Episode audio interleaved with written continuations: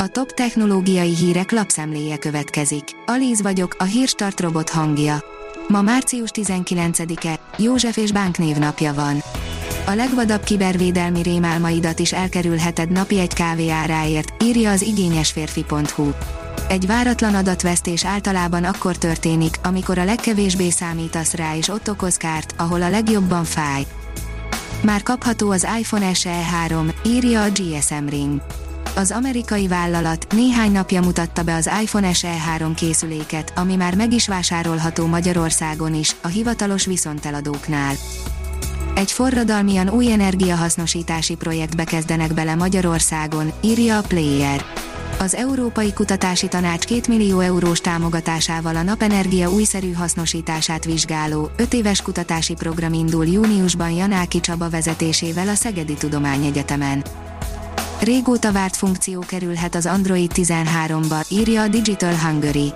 Még csak a második fejlesztői verzió van kész, de úgy tűnik, hogy egy évek óta vágyott funkcióval is bővül a szoftver. A NASA megmutatta a rakétát, amivel az emberiség visszatér a Holdra, írja a rakéta.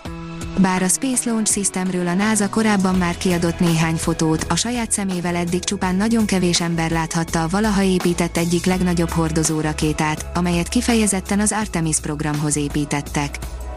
A PC World írja, 33 milliárd eurót költ az Intel az európai chipgyártásra.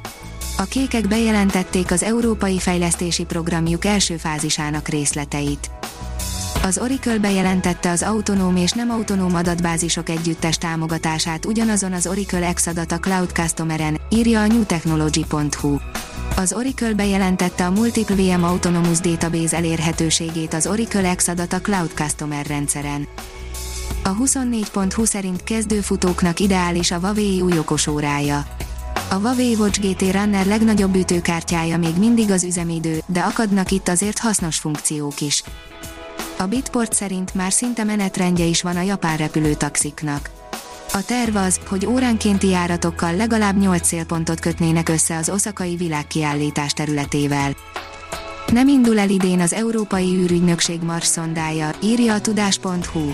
Az Európai űrügynökség csütörtökön úgy döntött, hogy az orosz űrhivatallal közös Mars missziója nem indul el idén az ukrajnai háború miatt. Az ISA tagállamai hivatalosan csütörtökön szavazták meg, hogy felfüggesztik az Oroszországgal közös ExoMars missziót, írta a BBC hírportálja. Az okosipar.hu oldalon olvasható, hogy rakéta csapódott a hold felszínébe. Ahogy azt már több orgánumban megírták, a hold felszínébe csapódott egy régebbi szállító rakéta, amely feltehetően a SpaceX vállalat eszköze, a Falcon 9. A véletlenszerűen létrejött kísérlet 2022. március 4-én történt, amely érdekes fizikai tényekre hívta fel a figyelmet. A rakéta közel 9500 km per órás sebességgel csapódott be a hold felszínébe. A rakéta szerint több tízezer lehetséges vegyi fegyvert fejlesztett ki egy mesterséges intelligencia. Egy konferencia szervezői arra kértek meg kutatókat, hogy vizsgálják meg, hogy a vegyi és biológiai fegyverekhez kapcsolódóan milyen veszélyei lehetnek a mesterséges intelligenciának. Az autószektor oldalon olvasható, hogy új generációs robotok dolgoznak majd a Scania akkumulátor üzemében. Az új létesítmény kulcsfontosságú mérföldkő lesz azon célkitűzés felé, amely szerint a Scania elektromos hajtásláncra állítja át a nehézgépjárműveket.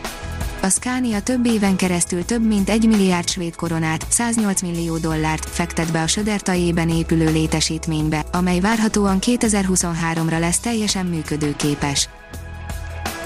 A Hírstartek lapszemléjét hallotta.